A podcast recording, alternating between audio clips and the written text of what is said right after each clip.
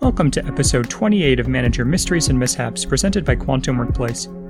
In this podcast, we explore meaningful and actionable insights to help you become a better manager. I'm Dr. Dan Harris, lead researcher here at Quantum Workplace.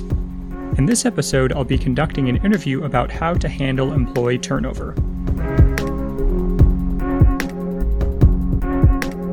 Leaving an organization is never fun.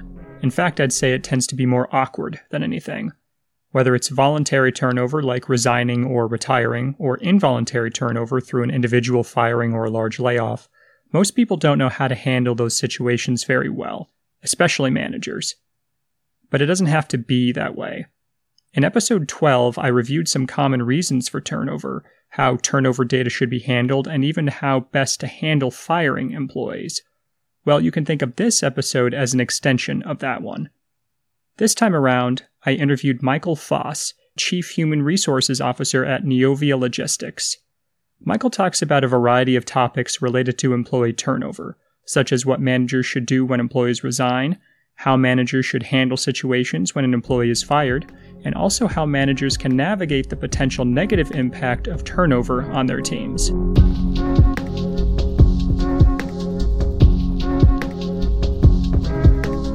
Turnover always happens, It's kind of a fact of organizational life. One overarching topic is how people managers can best handle turnover in their teams. That is a huge topic, though, so I'm going to break it up a bit. We'll start with facilitating exits, the people who are leaving. And so, for my first question, let's say it's voluntary turnover. So, an employee just left or put in their two week notice. What should or could the manager do? There's a couple different approaches that they need to be considered in that. So, one, it's what is the individual employee who has tendered the resignation?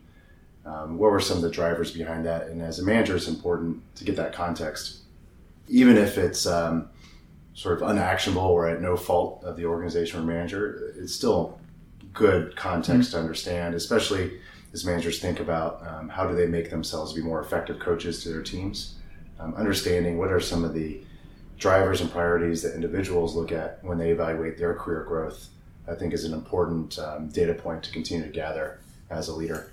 The other component, though, which is potentially even more critical, is the teammates who are staying, the retained part of the team, will be watching the way the manager reacts and, and deals with that resignation hmm. process. Mm-hmm. And if that manager uh, reacts negatively, um, you know, that, that's a really interesting signal for employees when they evaluate the health of the relationship they have with their manager and it can erode a lot of trust, which may beget further turnover.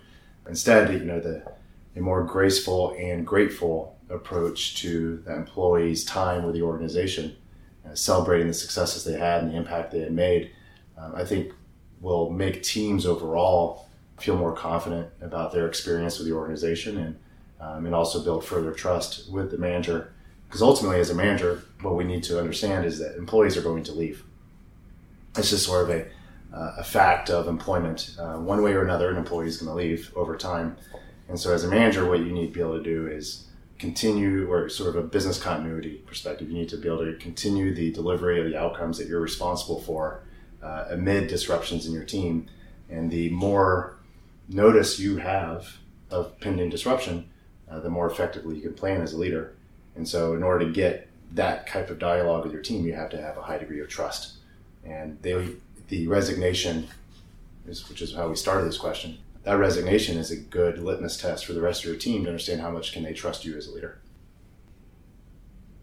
And so let's change that story a bit to make it about involuntary okay. turnover, so firing an employee. Yeah.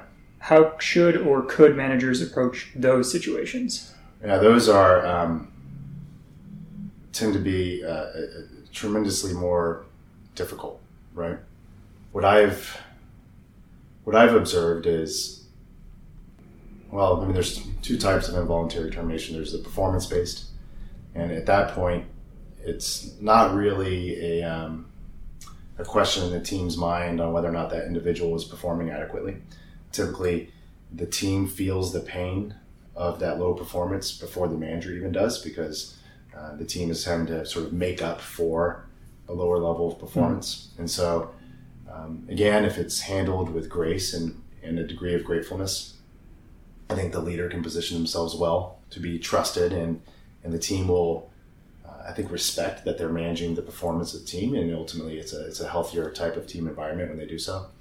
The other is the surprise involuntary resignation. So an employee makes a mistake that really can't be overcome, and, and they need to be exited quickly. In those cases, the rumor mill tends to take over really quickly, and uh, there's a lot of complication on what is a manager allowed to say and not say in those circumstances. And in that case, I think relying on counsel from from your HR team uh, is, is, really important, and use them as partners and coaches in helping you understand like how do you instate re- rebuild that trust of your team, especially if your team saw that as a surprise. Um, so it, what managers should really think about is that they're not alone. There's typically a support infrastructure uh, to help them be successful in those difficult situations.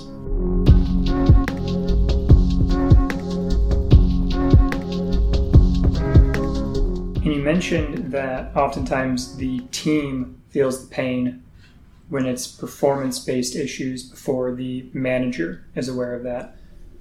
I'm curious, what could managers do to gain insight into that sooner so it's not kind of waiting too long or that they've waited so long that might have actually hurt the team's performance? Right. Um, yeah, that's another, you're asking a lot of tricky questions. The I mean, you certainly don't want to encourage um, team members to be talking negatively about each other. That's not a healthy mm-hmm. environment at all. So uh, you got to be really careful about how you're asking for feedback um, among peers. But you know, a highly engaged manager who is having frequent one-on-ones, who's having frequent team meetings, who has more regular milestones and check-ins on project work. Uh, these things can start to become leading indicators of when there's um, some risk, and, and ultimately, what the real value of that is is allows the manager to intervene sooner, so that performance doesn't really become an issue. Mm-hmm. And if if the performance continues to degrade, it's it's likely another something else. And it's not that the manager can always uh, fix that, mm-hmm. um, but figuring that out sooner than better, to your point, I, I think is is really what we want to be able to accomplish. One thing you mentioned was kind of parting with gratefulness and grace. Mm-hmm. Uh, could you go a little bit more in depth into each of those? How a manager could, whether it be voluntary or involuntary turnover, kind of bring out both of those during the exit process? Yeah, so I, I actually had a, a teammate resign fairly recently, hmm. and uh, he was he was concerned about about coming to me about it, and part of the reason was he he saw me as um, a, a, mentor in his life, and he was afraid he was going to disappoint me. And so then, when we started to have that honest dialogue, um, my feedback to him was, you know, this place is not your end destination. Like this was never the end game. The end game for you is to be much larger. It's to be much bigger. And I'm glad that we got to be a part of that journey.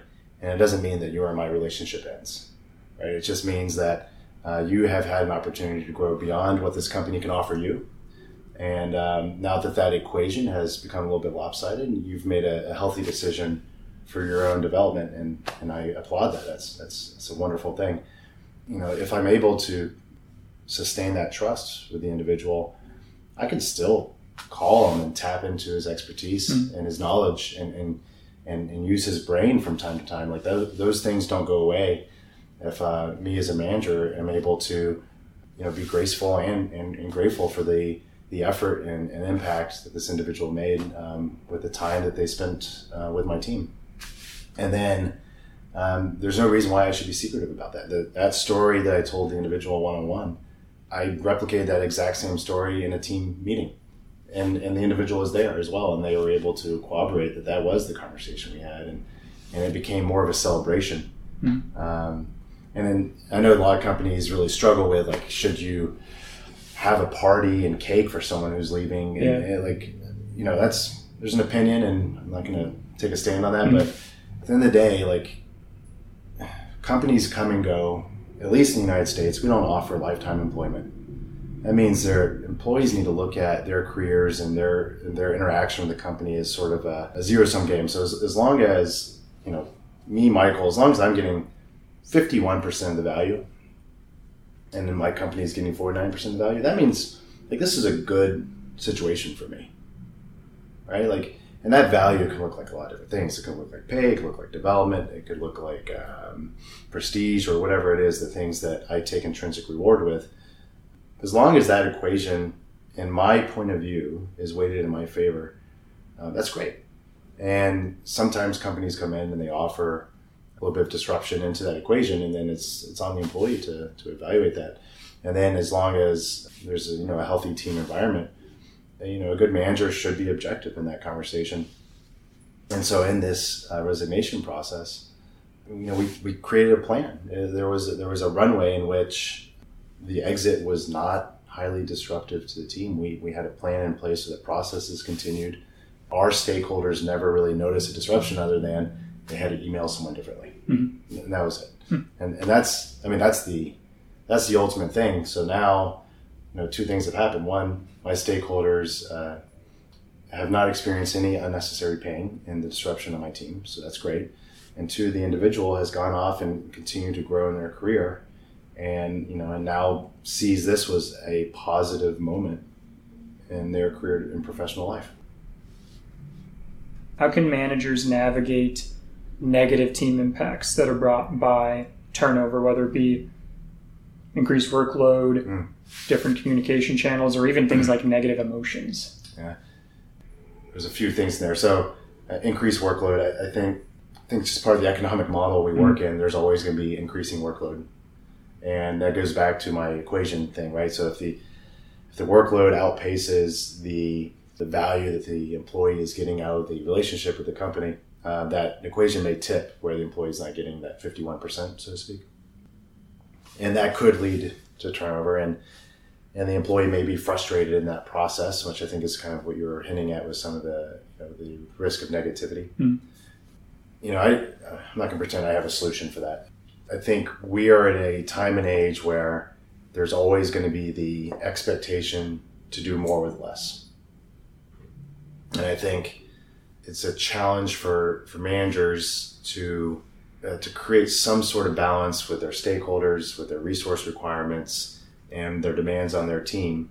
And I don't think that balance is always gotten right. Mm-hmm. And and I think that's part of you know managers are employees too. Managers are developing too. Um, you know whether or not uh, you think of yourself as an expert in any aspect of your work, you're still growing just through the experience over over time. So that's a really long way of saying, you know, get the feedback as to what was the motivation of leaving, and you know, and hopefully it's genuine feedback, and uh, it doesn't mean you're going to be able to take action on it all the time, but um, that information is valuable.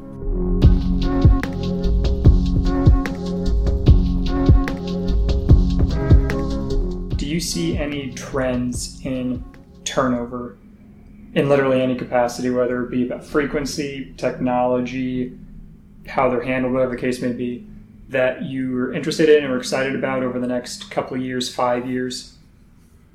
Interesting question. I mean, my my mind goes into where all the the articles are around automation, AI, robotics. To be honest, it never really concerned me. I don't know if that's naive or not. Hmm. Um, what that people would be automated out of their jobs? Yeah, like I, I think Sure, but I also think there's continual pressure to deliver more and more, mm-hmm. and so it's not necessarily that people are automating other jobs. Jobs may be automated, uh, but it's imperative around employees to continue to grow. Mm-hmm. And if an employee refuses to grow, that creates real risk of becoming redundant. But as long as employees have a growth mindset to match, you know, the economic expectation on the company, the hope and, and desire is that they are able to continue to grow and be productive uh, and, and also um, gain value from their experience in their roles. Uh, and I think that's probably one of the reasons why I, I don't really buy all the, the concern around the impact to turnover when it comes to automation or robotics and AI, uh, because all these things require humans to be uh, a partner in the process no matter what. It's just that the roles will continue to evolve. Um, I mean, 10 years ago, like consulting uh, with some of the Fortune 10 companies in the world, um, they would call us up and, and, ask questions about like, well, how, like how do I curb turnover? How do I curb attrition? It's, like, it's a real problem.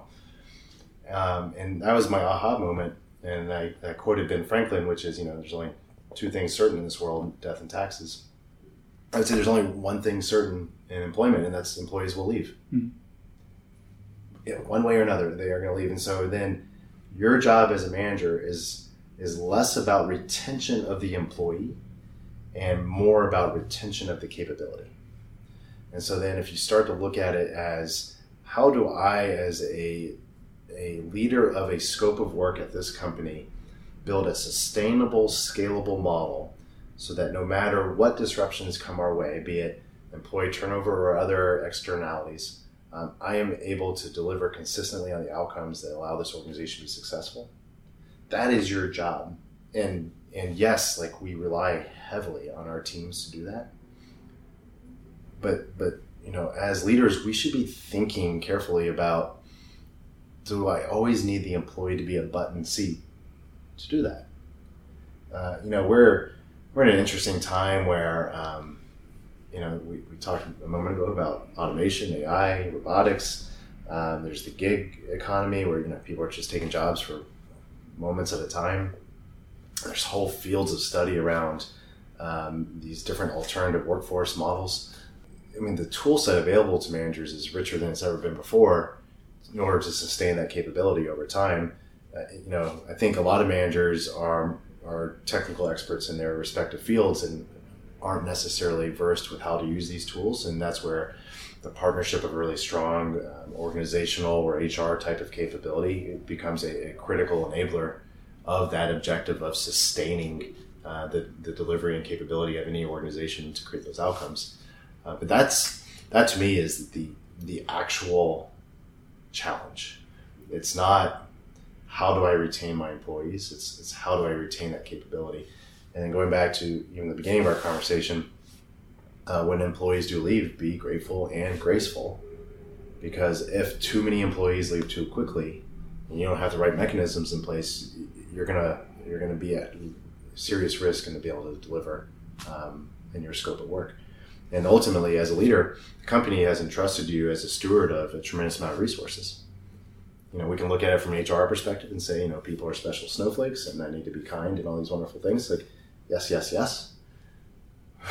but companies are cold-hearted, you mm-hmm. know, number machines. Yeah uh, and so you've entrusted with X millions of dollars of resources, and there is an expected return on those resources that you as a leader are, um, that's your job.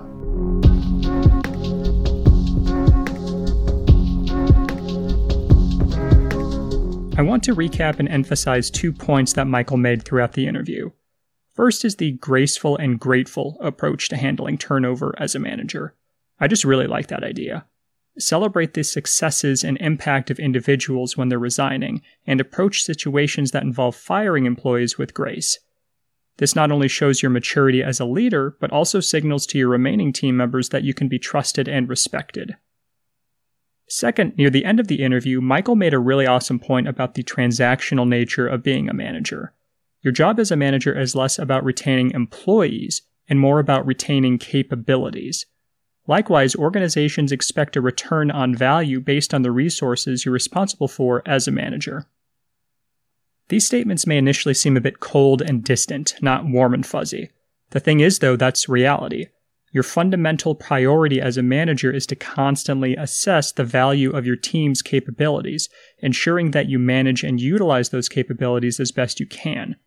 When a team member is consistently creating conflict, not performing well, disengaging, etc., that's a signal for you as a manager to determine whether turnover is the most appropriate response to take for the sake of your team's capabilities. And that's it for this episode. Join me next time on Manager Mysteries and Mishaps, where I'll conduct an interview about managing remote employees. In the meantime, don't forget to subscribe and share with your fellow manager. For more resources to transform the way you manage, check out quantumworkplace.com. Thanks for listening.